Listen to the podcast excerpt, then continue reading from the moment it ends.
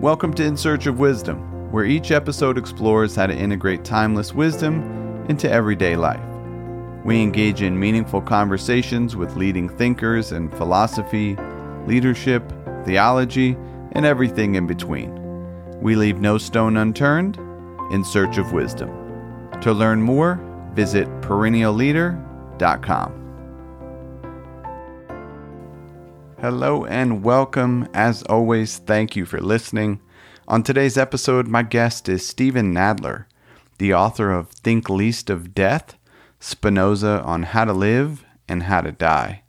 Professor Nadler's research focuses on philosophy in the 17th century, and he's written extensively on Spinoza.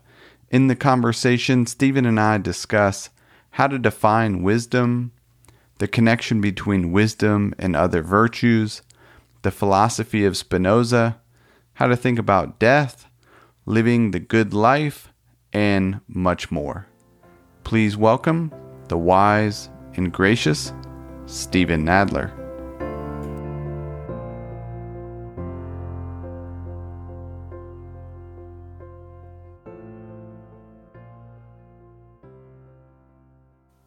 Steven Nadler, welcome to the show. Thank you for having me. Oh, it's a pleasure. I'm excited to discuss a little bit about you and Spinoza as well. I guess to begin the conversation, I'm curious to know what led you to the profession of teaching and writing about philosophy. It all began in my very first semester of college. Um, I went to school not having any idea what I was going to major in. And the first class in my first semester was a philosophy course taught by a professor who was just so energetic and so exciting and made everything seem so interesting that I said, that's what I want to do. And I never looked back. Uh, and then I went on to graduate school and then ended up teaching here at Wisconsin. So, after all of these years of teaching and studying philosophy, how would you define wisdom today?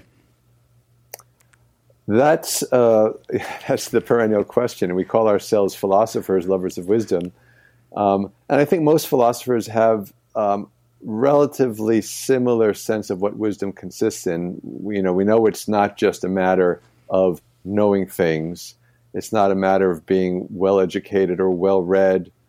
Um, you know, if you go way back, uh, I mean, way, way back to the uh, point where um, Homer's uh, events were taking place in the Iliad and the Odyssey, um, the notion of being wise had a very narrow meaning. It meant you had a particular skill. So one character in Homer's Iliad is called uh, Sophos, uh, wise in the art of archery, because he's a really good archer. Uh, another is in, if you read in Herodotus in his history of the Persian Wars, he describes um, a stable boy as Sophos, or wise because he knows how to handle horses. Uh, and so for a long time, wisdom was just this very technical knowledge in a, in a narrow domain. Um, it really came to Socrates to transform our understanding of wisdom and make it not just a matter of having a, a skill or a technical know how, and it's not just a matter of being smart and knowing facts or having a long life of experience but it's a matter primarily, and this was not just Socrates, but you find this throughout the Greek tragedies, it's a matter of knowing something about yourself. I always like to ask my students, is there anybody you think of as wise? And they have a hard time coming up with somebody who they think really qualifies to uh, earn that, that really high mm-hmm. honor. If you could reflect back and think maybe when you were in that seat or maybe writing your dissertation, how has your definition of, of wisdom maybe changed over the years? Uh, I think the more you read, and especially the more you read of philosophy, uh, the more you come to have a somewhat ecumenical sense of what wisdom consists in. Um, you know, there's this Socratic notion of wisdom. Um, there are various religious traditions which have their own understanding of what wisdom consists in, usually referring to uh, an understanding of one's relationship to a higher power, um, and a kind of humility. Uh, the interesting interesting thing about wisdom, and we get this in Plato especially, is that it's a it's a kind of all-purpose virtue. Um, in a way, it sums up all the other virtues. If you are not wise, you can't really be courageous. You can't really be generous. You can't really um, be benevolent towards others. So, for example, um, what is being generous except knowing how much to give, how much you can afford to give, and how much it's right to give? And there's a kind of wisdom involved in all these individual virtues of knowing what's proper. Um, and so you, you read that in Plato. Um, Aristotle distinguishes practical wisdom from intellectual wisdom. Um, and the more you become, you know, the longer you, the more time you spend studying philosophy, I think you come to accept that there's not just a single kind of wisdom, but many different ways in which wisdom can manifest itself, both in particular ways as this or that virtue, or as a general kind of character. A person has the capacity, a wise person has the capacity to know what to do and how to act and what's appropriate in this or that situation. Um, and they, they're able to apply that uh, capacity in all different ways, and especially in ways that they've never come across before. So they have this kind of moral flexibility, um, ability to size up the situation and know what's right. You've written extensively on Spinoza throughout your career. Do you recall when you first came across Spinoza and, and maybe what it was uh, about him that really connected with you? I, yeah, actually, I can remember hmm. exactly when. Um, so I had, you know, I'd written my uh, PhD dissertation on 17th century philosophy, concentrating on Descartes and uh, his philosophy.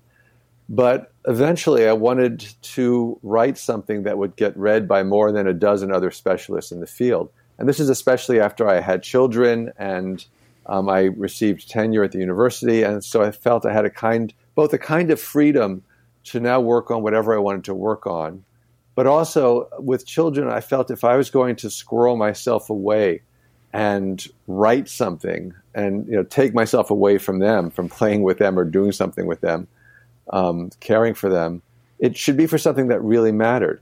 I wanted to continue to work in 17th century philosophy. Um, I also wanted to write something that would get read by a broad audience and not just fellow philosophers. Um, I also wanted to write on something that was a little closer to my own Jewish mm. heritage. And Spinoza seemed to fit all of those criteria. Um, there's the whole Jewish context of his life and education and his, his excommunication. Um, he's still a 17th century philosopher, but there's also something fascinatingly mysterious, difficult, and engaging about Spinoza, partly because he's uh, so difficult to understand. And I found, you know, once you start working on Spinoza, you try endlessly to figure it out. And every time I read him, it gets more difficult. But the other attraction of Spinoza is that he's a rebel, he's a radical, um, and one who was punished by the community that raised him. And everybody loves a radical hero, especially somebody who suffers at the hands of the authorities. And so all of this came together and made Spinoza sort of the natural next project for me to undertake, which is what I did when I wrote the Spinoza biography, thinking that that could reach a broader reading audience. And then, as I said, once Spinoza gets his hooks into you, that's it. Um, it's easy to become obsessed with Spinoza. Uh, the other reason I think is also that Spinoza essentially gets it all right. Um, I found that he spoke to me in a personal way that um, I not only understood what he was saying about God and nature and the human being and a good life and morality, but I thought he got it mm. right. Um, his views on religion, on politics, um, on how to be a good person and how to achieve some kind of flourishing or happiness, um, it all makes a kind of sense. And even today, I think you'd be hard pressed to find somebody who would identify themselves as a Cartesian or a Leibnizian or um, you know one of any a Gassendist. But Spinoza, I think it's possible to um, you know be a modern day citizen and be a Spinozist, to take him as your model for the way in which you think and act. Before we get too far into it, would you mind, for someone maybe not familiar with Spinoza, what's a brief kind of overview?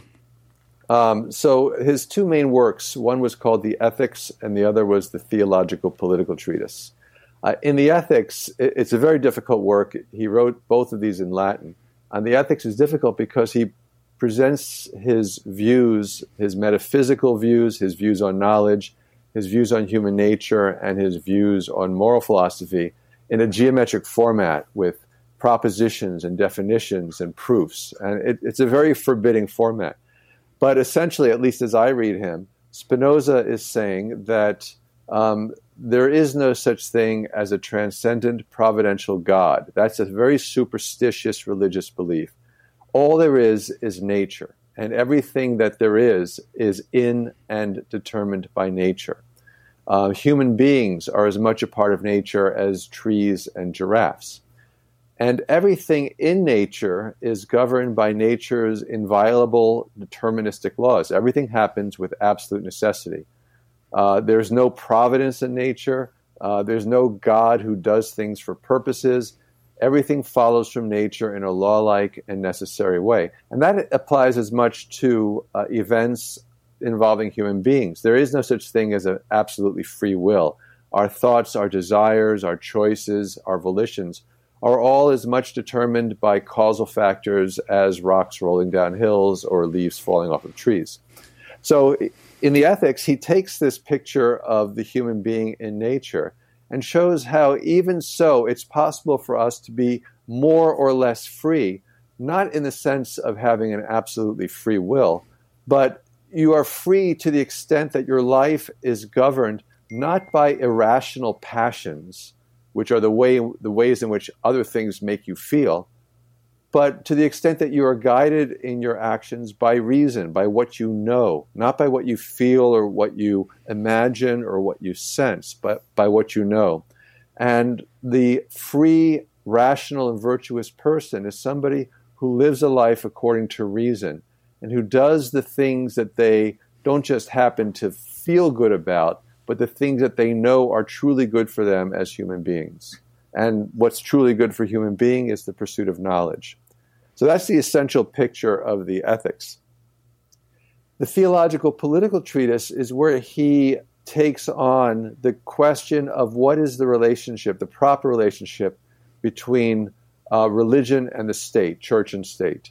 And the theological political treatise, in addition to relying on this deterministic picture of nature that he spells out in the ethics, um, where miracles are absolutely impossible, it's not just that, as some other philosophers had said in the period, um, we should always be skeptical when we hear a report about a miracle. Spinoza goes further than that. He says, no, miracles are absolutely impossible because nature produces things with absolute necessity. And if a miracle is understood to be an event contrary to nature's laws, well, nature can't contravene its own laws, so miracles are impossible. Uh, the Bible, he says in the Theological Political Treatise, is not some divinely given work. It's not written, authored, or dictated by God.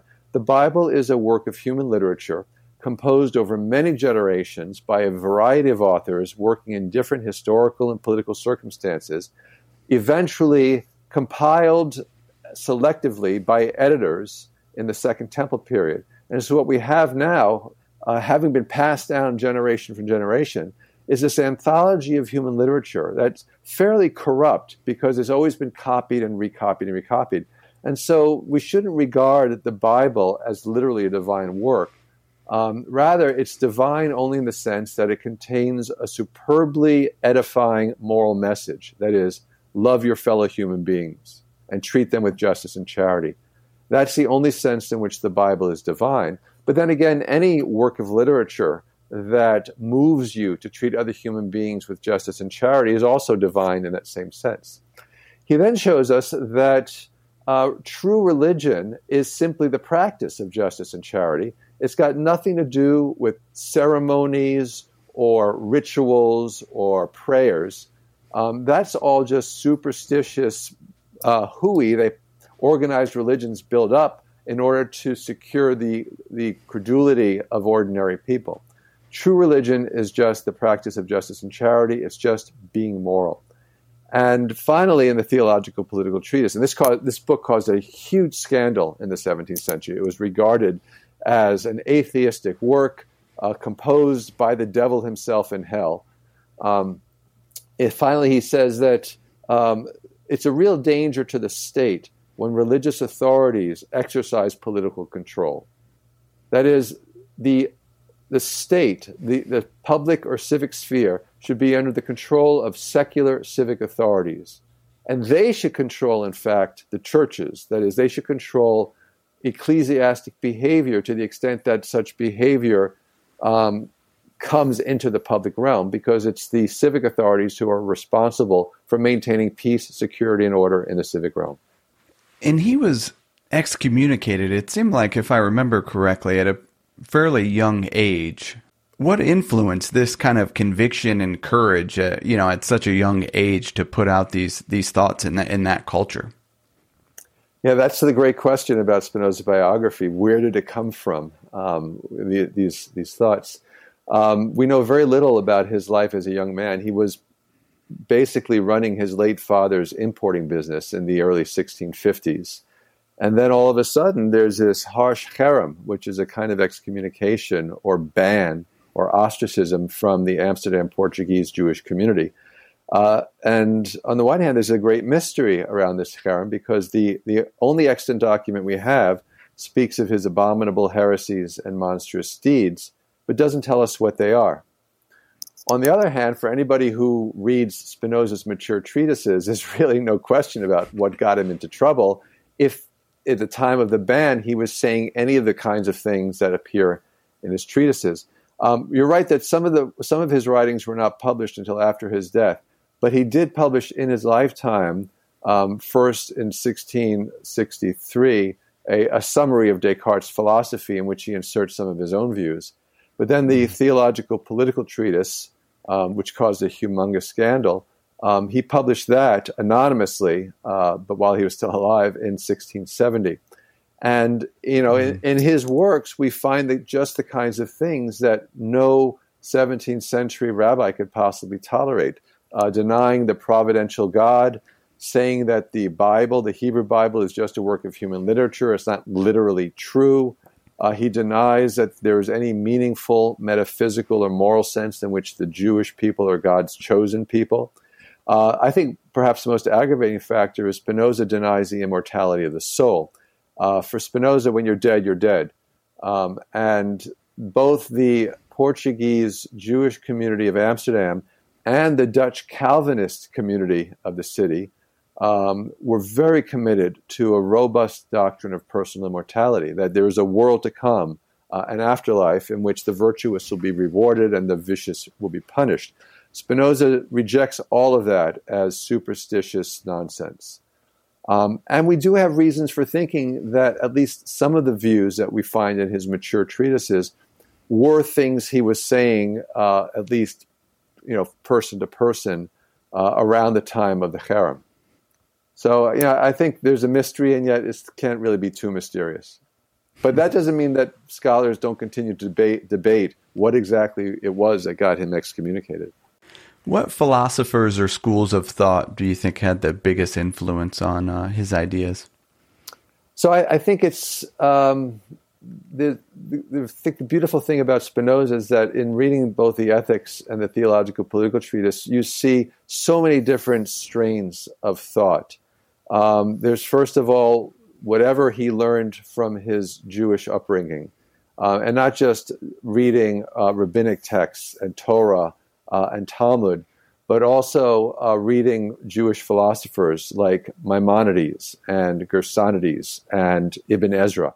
So there's the first of all the Jewish intellectual tradition, and that's something that Spinoza had access to, unlike any other philosopher of the 17th century. And I think this, in a way, made him somewhat unique among the figures regarded as the major philosophers of the time. Uh, you could also, though, in reading Spinoza, you can't fail to recognize the influence of Descartes, who is probably his most important philosophical mentor. A lot of the concepts and categories that you find in Spinoza are very Cartesian. Uh, at the same time, Spinoza rejects a lot of what Descartes has to say. Uh, then there's Thomas Hobbes, the um, another radical philosopher, but of a de- very different sort, the English thinker.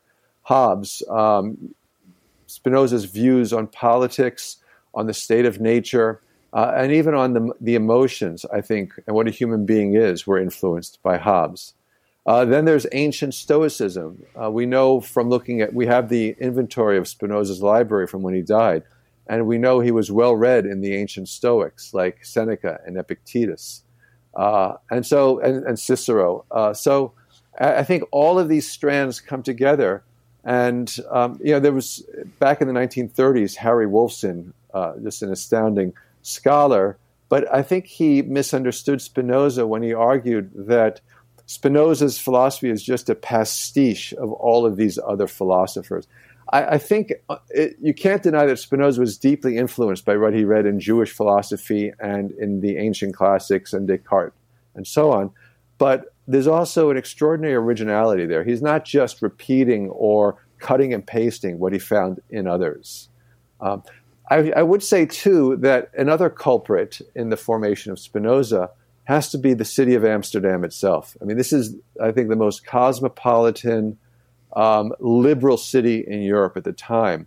And there were things being published in Amsterdam that wouldn't possibly get published elsewhere uh, much to the annoyance of other countries. Amsterdam was really, as one some recent authors called it, the bookshop of the world.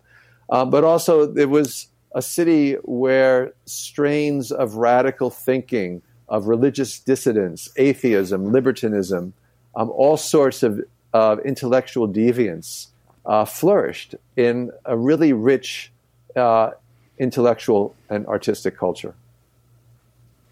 You mentioned earlier it, it being a difficult read. How was it received um, in its day? Was it a, a difficult read then? And um, like, for example, the ethics. Any insight of of how well that was received uh, as a publication? Oh, it wasn't received well, but mainly because it was condemned by religious authorities. You don't. That's an interesting question. You don't get a lot of people describing how difficult it is to read because they're so focused on insisting at how scandalous it is. So they, but you know, when you see what they, how they read it, and this is even true in uh, during Spinoza's lifetime, uh, the manuscript of the work circulated among his friends and uh, also among others. And we do know that there was a circle of his friends in Amsterdam who were slowly working their way through the manuscript, and they would write to him for clarification. So they were obviously having some trouble uh, reading it. Um, and you know, it's not a work to be undertaken by yourself. I think um, you really you, you, need to read it with others and compare notes and um, see how each of you is making sense of this or that proposition. And that's what his friends were doing in Amsterdam. Um, we also have his correspondence with people like Henrik Oldenburg in London, who is the corresponding secretary of the Royal Society. And Oldenburg would write him, and it's clear that he was having trouble getting his head around what Spinoza was saying about God. And Spinoza actually had to say um, that the way to, to his correspondence, well, you know, the way I think about God is not the way you think about God. Let me let me enlighten you. But he couldn't go too far. Uh, and so throughout his correspondence, you see him trying to explain his views to others. So I think people did wrestle quite difficultly with it at the time. But you know, once the ethics was published, most of the commentary on it was simply a condemnation, uh, not because it was a difficult text, but because they didn't like what they thought he was saying. How does his view on God connect with you? You mentioned the Stoics, the idea of living in accordance with nature. Uh, I think of it, it, seems to connect with some of uh, Marcus Aurelius's writing. Any connection there? Yes, I think a strong connection. Um, but there are important differences. Um, some of the Stoics, I think, you know, there's great variety among the different Stoic philosophers. Some of them actually argue that we can uh, eliminate the passions or emotions, or at least thoroughly control them by kind of act of will. Spinoza did not think that was possible. Um, the, the most we could do was try to mitigate the power of the emotions and live according to reason. But I think the more important difference between Spinoza and some of the ancient Stoics is that um, so this notion of living according to nature is ambiguous. Well, what do you mean? Uh, one possible understanding of what it means to live according to nature is that you just take it as it comes. Whatever nature throws at you, you just accept and you don't fight it. Another possible meaning of it is live according to human nature. That is, do what humans should do. Uh, live according to what your human nature moves you to do. So, there, living according to nature means living according to human nature. But some of the Stoics believe that nature, in fact, was not this blind, random force throwing things at you in unpredictable ways, but that it was informed by what they call the logos um, or Zeus, Zeus. Um, that there's a kind of providential God, uh, God, uh, a, a, kind of providential um, way of nature um, as dictated by God or the gods. And that's something that's absolutely foreign from Descartes, uh, from sorry, from Spinoza's philosophy. Um, there is no providence in nature. So that, I think that's an important uh, distinction between Spinoza and the ancient Stoics. They thought that nature was moving according, uh, you know, to, to use a phrase that uh, one of Spinoza's contemporaries used, uh, as the best of all possible worlds. That it's it's everything is happening according to a certain divine plan, and that plan is immanent in nature. Uh, and Spinoza rejects any such uh, divine or any kind of plan in nature. Nature is just whatever happens to follow from its laws, laws that are themselves absolutely necessary. There are no other possible worlds for Spinoza. How about this notion of think least of, of death? How does that differ from from the Stoic point of view?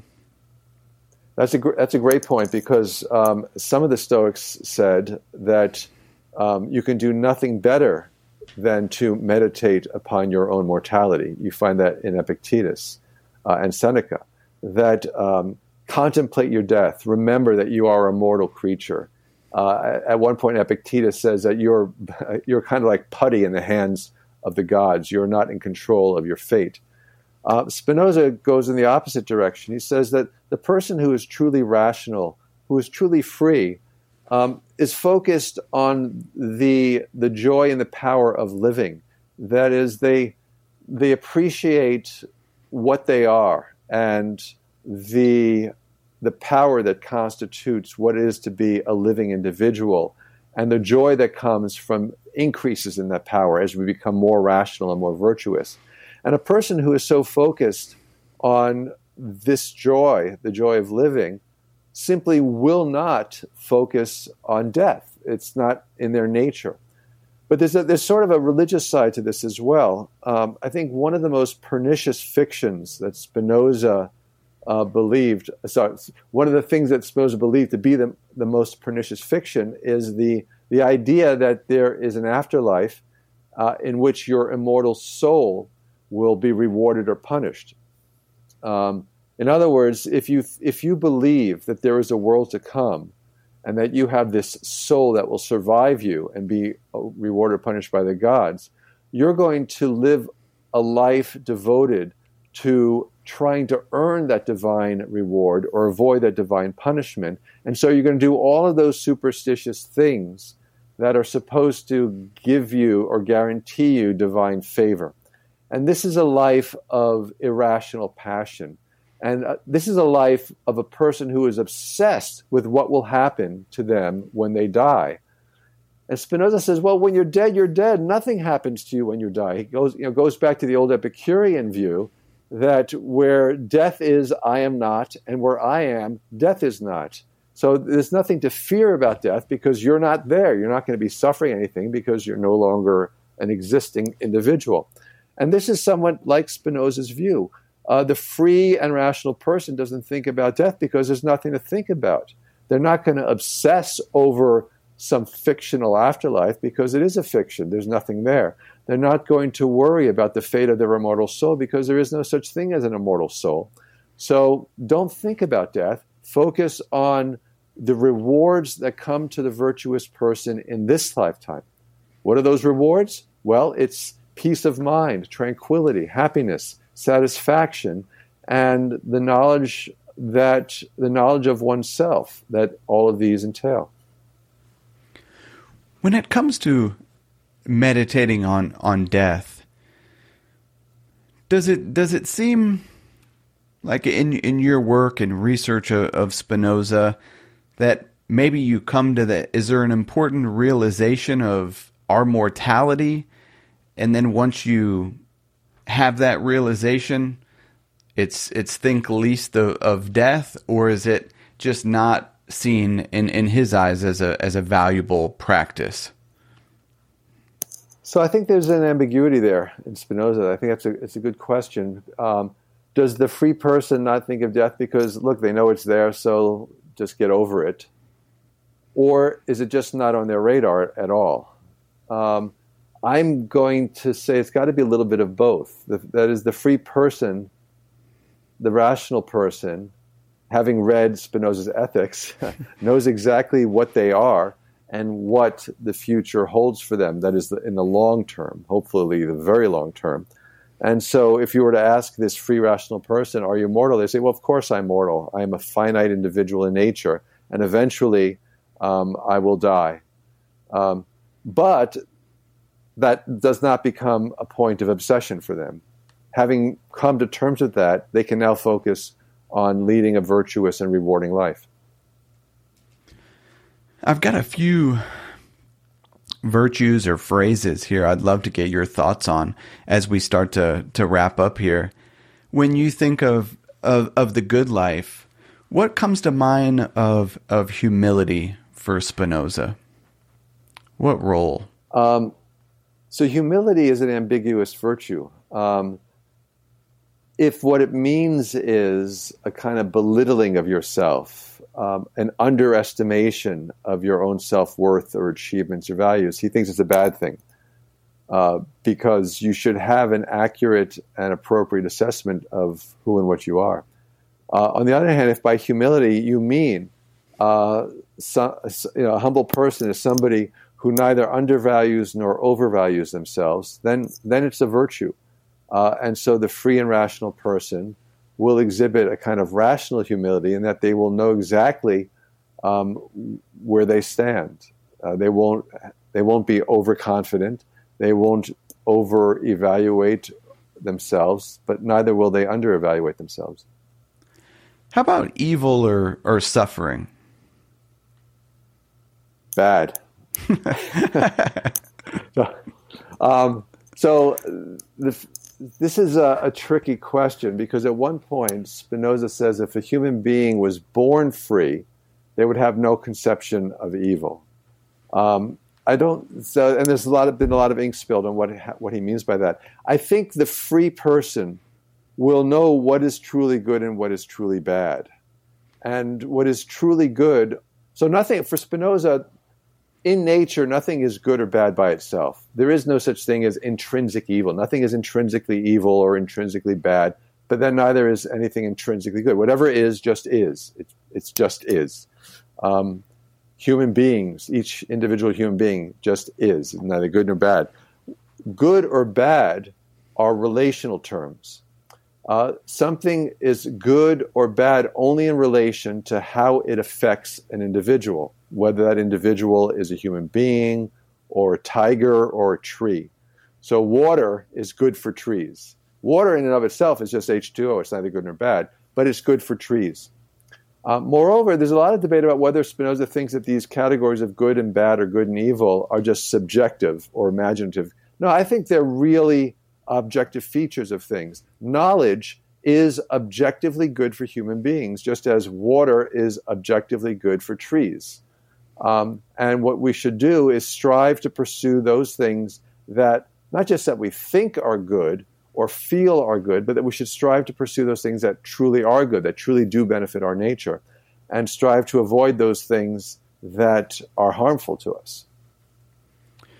How about this idea of hatred and, and love that he writes about?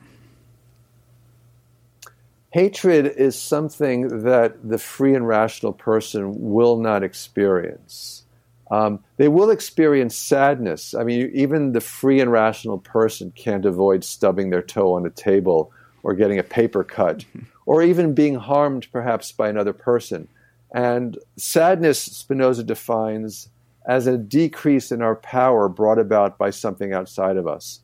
And the way I read Spinoza is that even the most free and rational person will experience some sadness in life, but they will not let that sadness guide them in their thinking or their behavior. They will always be guided by reason. And reason will never bring us to hate another thing because hatred causes us to harm another thing. And the free person does not want to harm others, they want to improve others. In a way, this goes back to Socrates, if I can appeal again to, to that figure. Uh, when Socrates was on trial in Athens, he was accused of corrupting his fellow citizens. And part of his defense was, What do you think? I, I'm an idiot? Why would I corrupt my fellow citizens? I have to live with these people. I don't want to live among corrupted people. Well, likewise, Spinoza's free and rational person doesn't hate others because hatred doesn't help. It doesn't help others become more virtuous and rational themselves. And so Spinoza explicitly says that the free and rational person responds to hate with love. That is, they will respond to somebody who treats them poorly in a way which hopefully will educate them and move them to a condition where they will no longer treat others in such a way. What would you say is the most difficult part for you in your everyday life of, of being the, the free person? Well, I'm flattered that you think I'm a free person. Um, I'm striving to be a free person, but as I think we all are. Um, and hopefully, in reading philosophy, um, I learn over time, or will learn over time, uh, what the best way to achieve it is. Uh, but the most difficult part of it is trying to find that right path and trying. I think here's another sense in which I think Spinoza got it right, um, and this is something I've found um, as as the child of parents, as the parent of children, as a colleague, and as a friend, is to try to control my reactions to things and to find the best and most reasonable way to behave and respond you know, life at my age, life is um, you always look back and you think of things that you could have handled better, ways of responding to my parents or to my children or to my spouse or to my friends that probably would have been better ways. And hopefully, one accumulates these lessons. This goes back to your original question of wisdom. I think wisdom is the ability to look, to continue to reflect on your life and derive lessons from it that help you be a better person as you move forward. But that's tough. You've also got a, a, a new book coming out that I absolutely love the title of "When Bad Thinking Happens to Good People." Um, looking forward to to reading it. Could you share a little bit about it before we wrap up? Yeah, this that book was inspired by uh, a pandemic, um, not the COVID pandemic, but a pandemic of I'll call it what it is a pandemic of stupidity, um, a pandemic of bad thinking, where people are simply uh, falling prey to irrational beliefs, beliefs about stolen elections, about who is and should not should be the president. Um, that is not who they should prefer, but who actually is the president.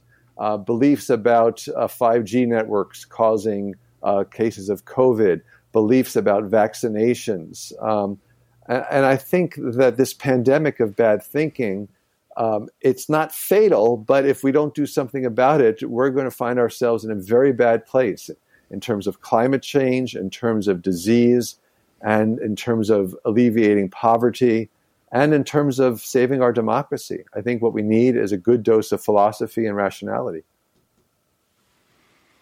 And when does that one come out, Steven? It'll be in fine stores in by August 31st. Go to your local independent bookseller.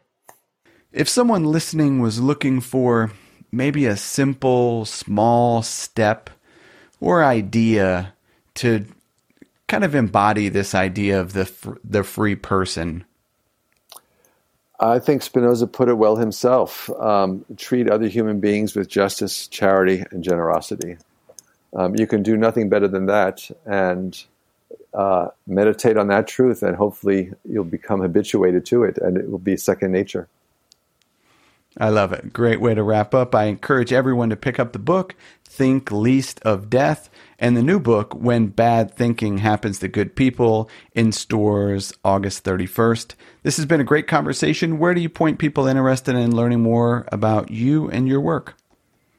Um, they can go to my website. If they go to the University of Wisconsin Madison, the philosophy department, they'll find a link to my website, and it has um, a list of my books um, and also links to other interesting things to read. We'll link all of this in the show notes. Steven Nadler, thank you so much for coming on. Thanks so much. I've enjoyed it.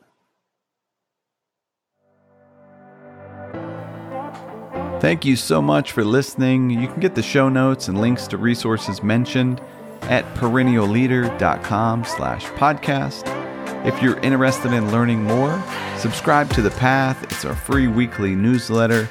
These are short reflections on wisdom for everyday life right to your inbox. And lastly, I urge you to put what you heard into practice. Until next time, be wise and be well.